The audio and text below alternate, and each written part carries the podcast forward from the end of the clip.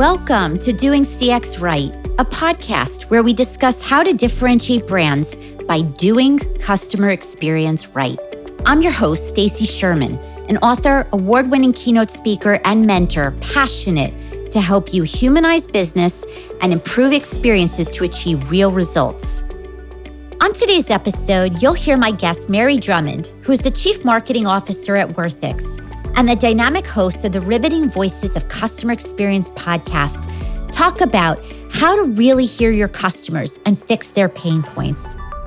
We talk about surveys, but is that the best method? Is there such a thing as survey fatigue? Also, when you have customer feedback, are you doing something to address what customers told you? In other words, are you closing the loop? She discusses the best ways to accomplish all of this and much more so that you're doing CX right to achieve growth and higher customer satisfaction rates. Please, if you like the show, I ask that you share it with others. Subscribe to Doing CX Right on your favorite podcast channel. It means a lot. Now, let's get on with the show. Hello, Mary Drummond. Welcome to the Doing CX Right show. Hey Stacy, it's so good to be here. I'm so happy to have this conversation with you today. It's it's been a while, so it's going to be great to catch up. Absolutely. In in real time, not no rehearsals here. This is the real deal, which is the way we operate anyway. Yeah. So, let's start off with who are you? What do you do? Tell my audience. I'm the chief marketing officer at a SaaS company called Worthix that uses artificial intelligence to kind of revolutionize the way that customers dialogue with companies. But uh, that's my day job. Um, my uh, my little side gig is that I also host a podcast called Voices of CX Podcast, and we were one of the really early customer experience podcasts that hit the market. So we managed to get a, a huge uh, listener base and it's been really amazing. We're on season eight, coming on to season nine. We're hitting our 100th episode. So it's it's been a really amazing ride, and I'm so excited for you getting started with your podcast. And I can't wait to hear your 100th episode whenever it comes out. oh, well, thank you for that, and thank you also because you had me on your show a, a while ago, and it definitely you and and I can count on one hand of people that really inspired me to to do this. And one of the things I do want to highlight because this is not the the topic of the show today, but I do want to eh, speak from my heart, which is here we are both in the CX space, we both have, uh, you know, our day job and we both have our night passions. and I love that we all help each other. You're on my show, I'm on your show. And we need the rest of the world actually doing this beyond just a podcast. Yeah, absolutely. That's one of the things that I talk about all the time which is how compassionate and sharing and caring this industry is. It's really, for me, one of the things that makes me so passionate about what I do, which is I know that this passion is shared with this amazing group of individuals who are constantly uplifting and empowering each other uh, as a community. And it just makes it really, it, it, it makes it more pleasure than work, truly, to be a part of this, this industry. Yes. And and I think we have an opportunity to model for finance, for other, you know, legal, for call centers, for, you know, every department in a company, like exactly what we're doing is sc- scratching each other's back, lifting each other yeah. up. It's such a movement. But anyway, I'll get back on task here. What's one fact that people might not know about you? Well, it depends if they listen to my podcast a lot or not. So for the people who uh, who have listened, they probably know this, but for others, I don't know. I'm actually an expat kid. I was born and raised in South America in Brazil. So that's something that most people don't know. Look at your face of shock. I did not yeah. know that. No, that's a great yeah. fun fact for sure. Yeah it kind of catches people off guard and and uh I for for those of us who were born abroad and had parents who were constantly travel traveling and transferred all over the globe, it's it's really normal and it's kind of our reality. But for other people that don't know that this world exists, they're like, "You were born abroad? You don't have an accent. Who are you? What are you?" So it's funny. Yes, yes. So going back to that, why? Why are you so passionate around the work that you do? What's the why behind it? I'm passionate about everything I do. I'm I'm a person of very intense emotions, which makes uh, it very interesting for my family because they have to deal with all my highs and lows. And you know, I'm I, I cry a lot. I have really big feelings. I'm extremely empathetic. I'm very compassionate. So I think that that that pouring my heart and soul into everything that I do is is really a part of my personality. You know, if if I, I remember at one point I started when my daughter was born and I took some time off of work, I started doing a baby blog for baby food and trying to teach other mothers how to, you know, do kind of like introducing foods and stuff like that. And it got really, really big. And everybody mentioned the same thing. Oh, you're so passionate about this. It's so amazing. I really feel your heart and soul. And then after that, I decided to do like succulent arrangements and I put all of my heart and soul into that. And for 11 years before getting into marketing, I was actually a teacher and I taught uh, English as a second language for a really long time. And and I was also really passionate about that. So I think that that's just something that I do. I could never work with something that I don't feel passionate about. Therefore, every time I'm doing something, I'm giving it my all. Agree. I relate to that very much. Absolutely. so let's get into some topics here for the audience. And I'm really about doing, not just talking about customer mm-hmm. experience and doing it right. So, first of all, the phrase customer experience has a lot of meaning to people in different ways. Let's start there. What does that mean to you in, in where you work? I think that it, it's interesting because sometimes I, I hear a lot of people talking about how there are so many different definitions for customer experience, but I don't think that that's the point. I just think it's very broad. And the fact that it's very broad and it encompasses so much of the, the work that companies do with customers that it's hard to put it into a neat little nutshell. There are so many moving parts. But customer experience truly is about the perceptions that customers have with your brand from way before they start interacting with you until way after. And like I said, since it's perceptions and perceptions aren't very tangible, it's it's really hard to kind of hit it hard on the head, you know, because there are so many different aspects to what creates this perception in customers and how their experiences are shaped. But that's the part that I try to consider the sum of the perceptions that customers have when doing business with a brand. Great answer. I love that. Let's talk about you've written an article that's a very catchy title, by the way. Your customers think you're deaf. Now, before we go into it, what drove you to write about this? What was that that pull and the need that you see? Well, here's the thing, Stacy. Even though we all work with customer experience and we're on the other side of the table most of the time, we are also all customers. So I think that that's one of the reasons why it's easier to be empathetic in customer experience, at least for people like you and me. But it's not about putting ourselves in the customer's shoes because we are in the customer's shoes on, in so many different moments of our day. And we have so many frustrating experiences. We have so many positive experiences. We have so many just easygoing, natural experiences. And for me, as a customer, I started noticing that there were things that happened in my relationships with companies, especially the way that companies solicited feedback that it didn't really feel like these these these individuals and organizations were being empathetic to customers when coming up with these strategies for collecting voice of customer feedback.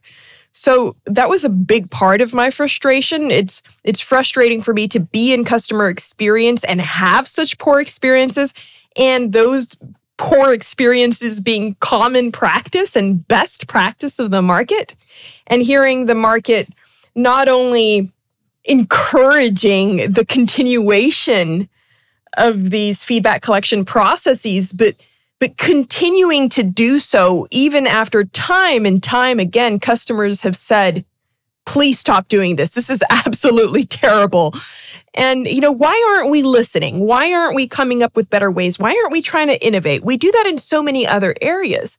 How come in the exact moment where we need to open up and have a conversation with customers, why are we so stuck on doing this in a way that customers absolutely hate? We hate answering surveys when we get them. Why on earth would we imagine that customers would, ha- other customers would have a good time? You know? So I think that that truly was a frustration. And it's kind of like a little mini rant, that article. But it, it really was just a, like almost a wake up call of, hey, I hate this, you hate this, everybody else hates this. Let's stop doing it. Mm. So, survey fatigue is what you're mm-hmm. talking mm-hmm. about. Now, what are someone listening might be, well, that I don't know how else to get feedback. What do you say? Are you suggesting no more surveys or are you suggesting to do it differently? Oh, I'm I'm absolutely not suggesting no more surveys. And I'm 100% suggesting let's do it differently. Here's the thing, I remember a couple years ago I had a guy called Max Israel on the po- on the podcast and Max had started a company called Customerville. And Customerville had a project called 40 billion reasons why. And 40 billion was, according to Max, the number of surveys that Americans received per year. now, here's the thing there's nothing inherently wrong with sending out surveys. They are, in fact, excellent ways to get your customer to talk to you when they really need to. So, you know, the whole no news is good news thing, right? But when there is bad news, people need a channel that they can go to and people feel like perhaps a survey is a good channel to to vent their complaints and get some results. But in fact they are not not the way they are built nowadays. The common survey either customer satisfaction net promoter score or any of that stuff it doesn't allow customers at any point to speak in their raw open voice in a way that can be truly extracted and put into action on behalf of the company so even when companies provide customers with an, an open ended question that they can feel free to answer at will, the information that they put in there, customers think that people are going to read that. But in fact, when you're dealing with really large organizations, up until this point, there hasn't been a sustainable way to truly extract impact from customer feedback so that companies know where they need to invest their resources in first, which situations are critical and causing customer churn, and which ones are complaints, but may not necessarily be the most important thing that's driving the customer to buy from a company or not. So, what happens is that when customers turn to surveys as a way to dialogue with companies, they cannot. They're forced to answer a set of questions that have been previously designed by the organization with an agenda in mind, a set of questions that have maybe nothing to do with the customer's actual grievance. Now, the last time that you answered a survey, I'm going to imagine that it was either ridiculously long and not the questions that you were interested in answering, or really, really short and also not giving you the possibility to talk about what was important to you. That's kind of it. So when we as customers receive a one or two question survey, we're relieved. Ooh, okay, well, that was short. But in truth, we weren't able to talk about anything. We weren't able to give our opinion and we weren't able to say, hey, this thing that you guys are doing is wrong. That thing is right. If you continue to do this one thing here, I'm going to leave. We, we don't get that opportunity as customers. And but it's it's literally the most crucial thing to any customer centric organization to empower the customer to have their voice heard by the company. So, why is it that we think it's okay to constantly haggle and harass our customers 40 billion times a year for feedback and then have no way of actually listening to what's important to them? Hmm. Do you have a different perspective of electronic survey versus phone survey? I haven't intentionally picked up my phone in like 4 years. so so I I think that phone surveys are something that work for a very specific demographic. But for the market as a whole, I don't know how sustainable that is. Firstly, because we're so spammed by robocalls on a daily basis that we have literally been trained to not answer our phones. And, you know, I, I try to answer phones that only come from my local area code. And still, I'm still harassed by telemarketers. And, and um, we wanted to, you know, talk to you about your car's extended warranty. And the IRS is knocking on your door. And there's, there's so much noise that gets in the way of an actual conversation that can be had from a company and its customers. So, you know, perhaps for an older demographic that uses landlines in their home, perhaps in uh, a B2B situation, uh, manufacturing, where people tend to sit at their desks and are able to answer the phone. Another situation that, that I've heard of that's common for phone surveys is, for instance, my company, Worthix, we work with Volvo trucks. And part of the the dialogue that we had to have with with customers was with truck drivers. And truck drivers can't answer emails. Truck drivers can't answer electronic surveys. So it had to be done by phone. So in that case it's absolutely wonderful. But in most uh, direct to consumer sales i think that it's not really practical to conduct phone interviews in mm. general I actually, going back to feedback, um, I, I wrote an article about being in the airport. It's been a while, but I remember being in the airport and in the restroom are the three buttons a smile, a frown. Who wants to touch that? who wants to touch that? Let's start there. But then once you get over who will touching it, the thing that baffled me, I was like staring at it, rem- remembering, like intrigued because so what? I give you, I press the frown. Now mm-hmm. what? What's it? The company receiving my button press, which I'm sure there's a lot of false presses anyway, but let's mm-hmm. say some real ones. What's that going to tell you why I put the red button? Uh, why are, why ask? Yeah. I mean, I I I share this frustration. I've got the sunlight shining in on my face here. It's a really bright afternoon in Atlanta, Georgia. Um, but the the interesting thing is that so many companies believe that that is enough that giving the opportunity for customers to say happy and sad is a good way of listening when in fact studies have proven that happy and sad are not the main definers of churn and loyalty also like what's the point in the bathroom i mean it would be more practical, I would say, to have a button saying this bathroom needs to be serviced. Or this bathroom was acceptable or this bathroom was not acceptable. But putting a little smiley chart there for people to press a scale, no, no that wasn't done properly. No. So, but now we're bringing up a really good point. The whole the whole notion of close the loop. Hmm. What does that mean to you? Because to do a survey or any feedback mechanism is one thing. You get the feedback. But now what? What have you seen that companies can do once you get the feedback in the right way, however that means for B2B or B2C? How do you, what do you do with that? How do you make it now actionable and who owns it? What's your views? Mm-hmm. Well, I've I've got an interesting perspective. I don't know if you've heard me talking about close the loop before. Because I, I have an interesting perspective on it. I think that when the customer gives feedback, the most important thing in the customer's minds is for the company to fix it. And if you fix it, okay, problem solved. But of course, it's not that simple. It's not like companies have levers and buttons that they press to fix processes and services and huge entire departments and organizations with hundreds of thousands of employees worldwide. It's it really truly isn't that simple. Sometimes for large enterprises, like if you're a mom and pop shop where it's, you know, two, three people, maybe 10, 15 employees, it becomes a lot easier for you to close the loop and solve a, pros- a, a customer issue.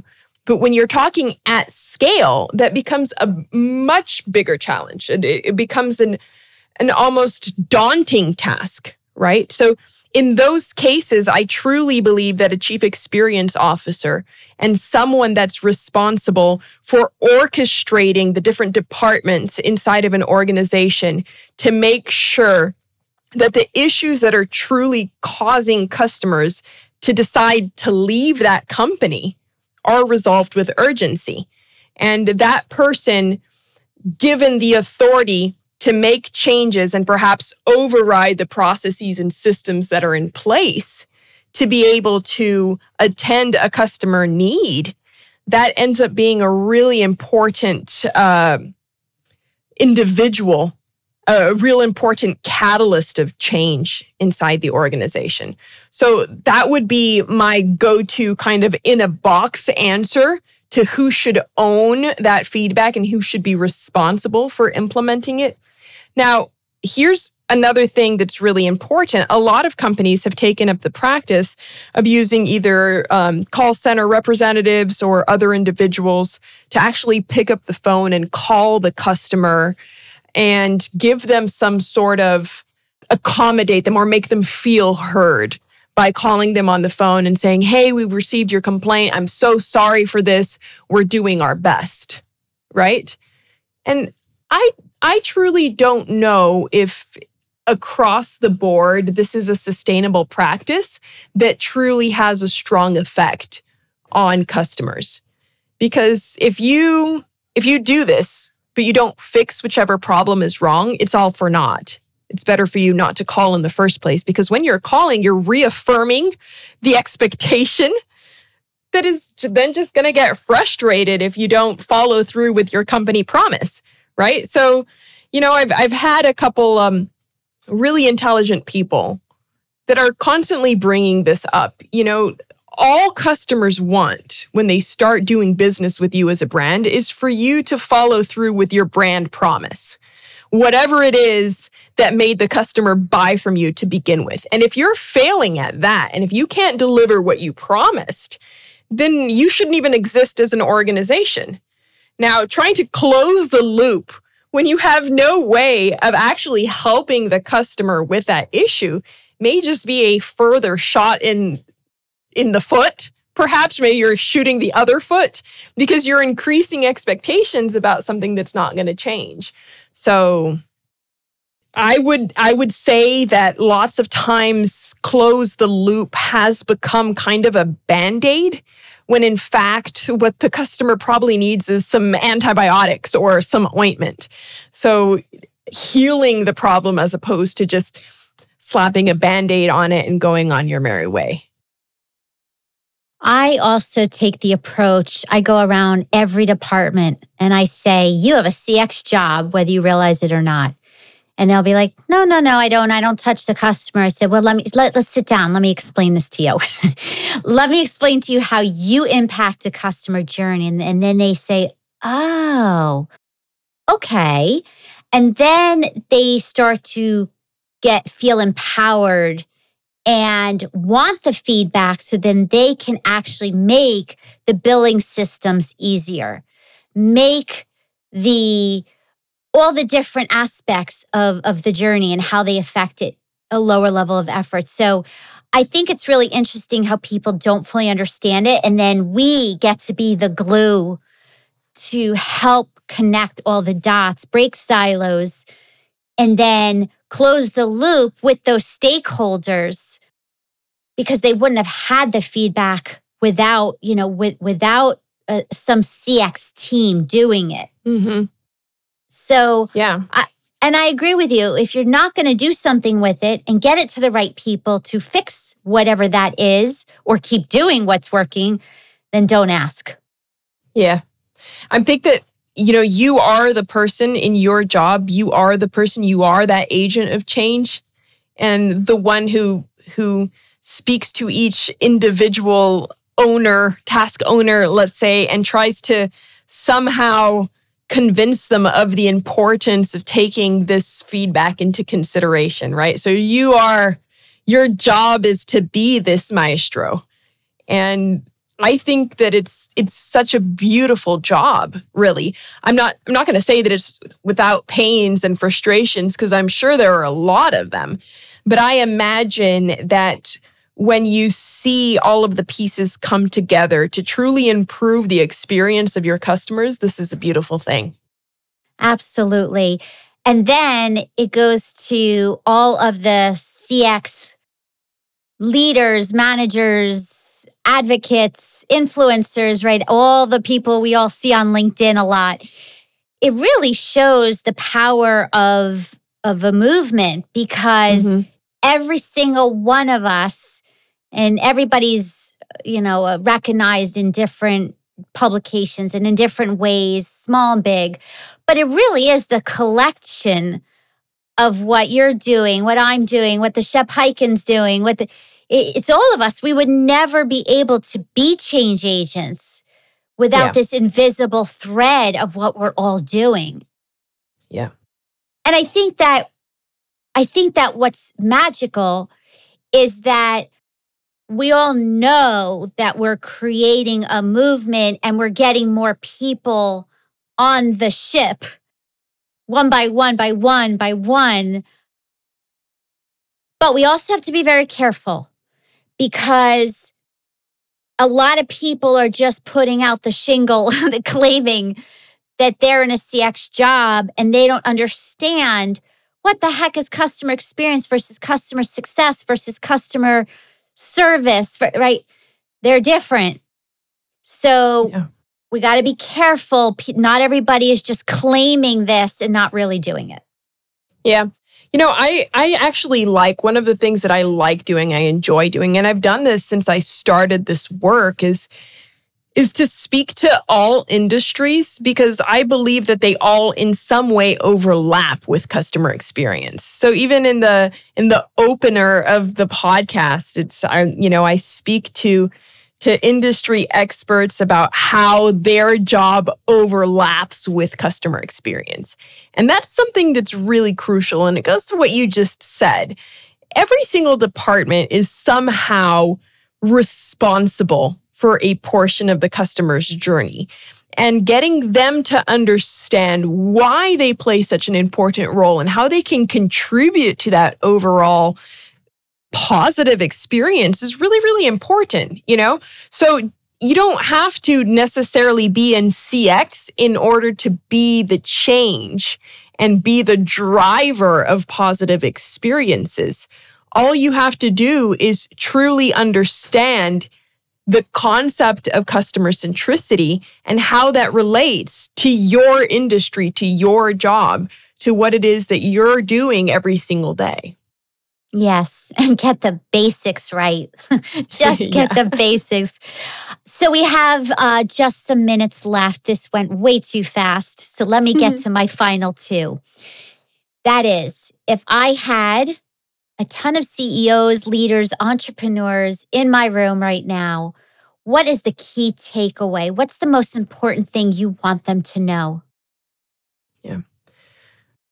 I, I would like these individuals to start paying more attention to the customer decision because the customer decision is truly the moment in the journey where money is exchanged, where money changes hands, where money is exchanged for value, of some sort.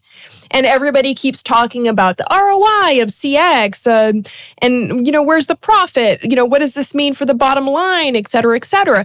Well, the moment that the, the numbers actually change is at the decision. It's when the customer decides to do business with you, when they decide to rebuy or subscribe, or when they decide to leave you for your competition because you're not good enough.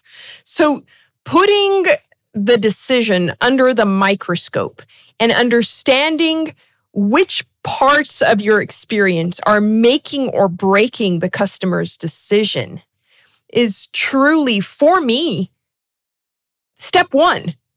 Once you understand what motivates the decision, then you can start tinkering with the rest for it to work.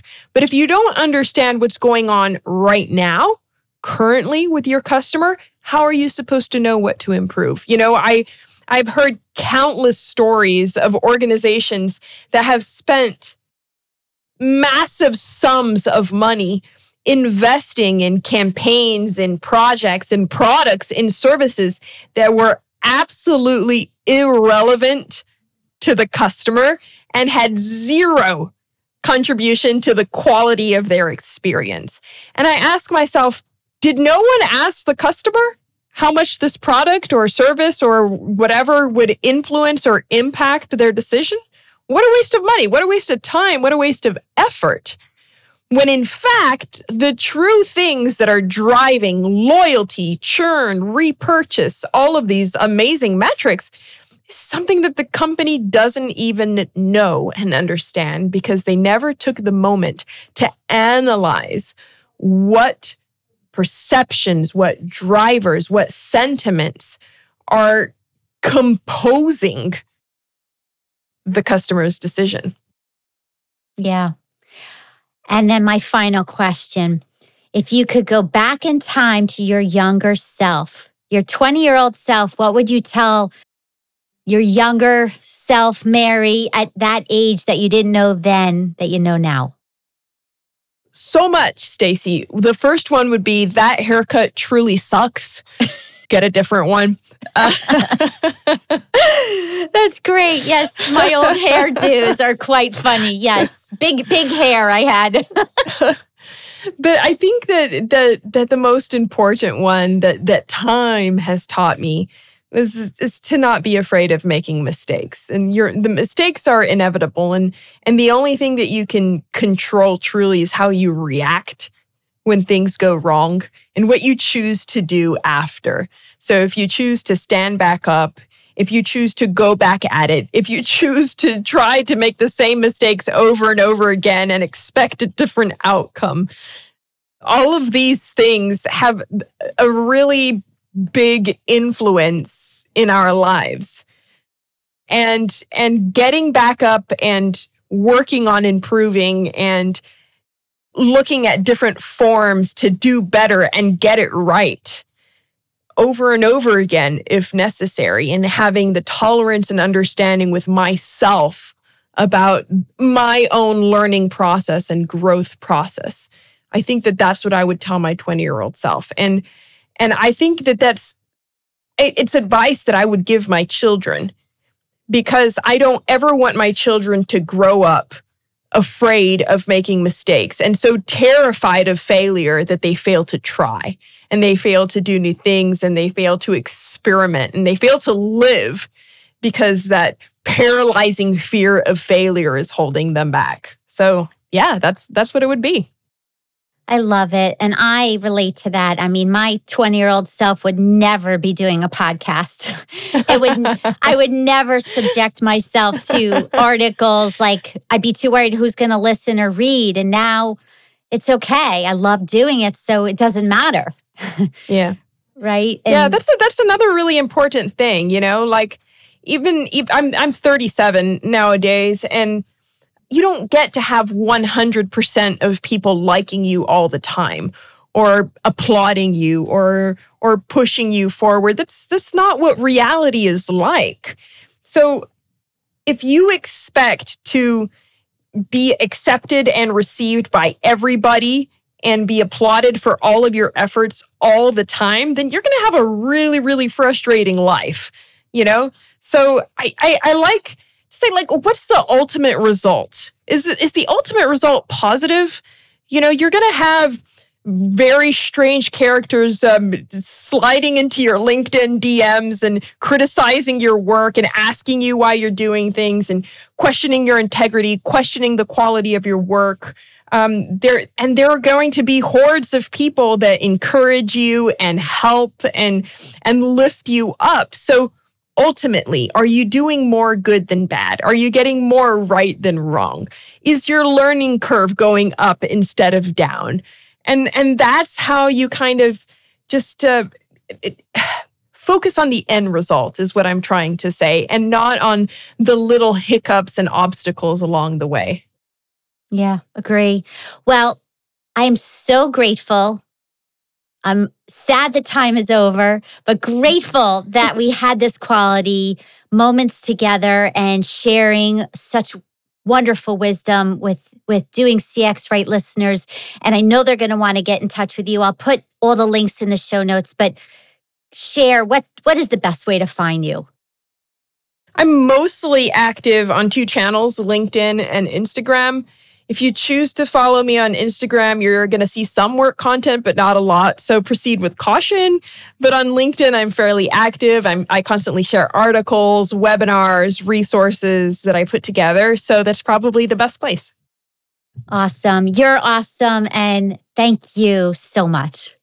Thank you for this opportunity, Stacy. It was really great. Thank you so much for joining today. I hope you will apply the lessons shared and also requesting if you would leave a review on Apple would mean a lot. Head over to doingcxright.com to learn more ways to connect with me and improve your CX. Until next time, I'm Stacy Sherman, doing CX right.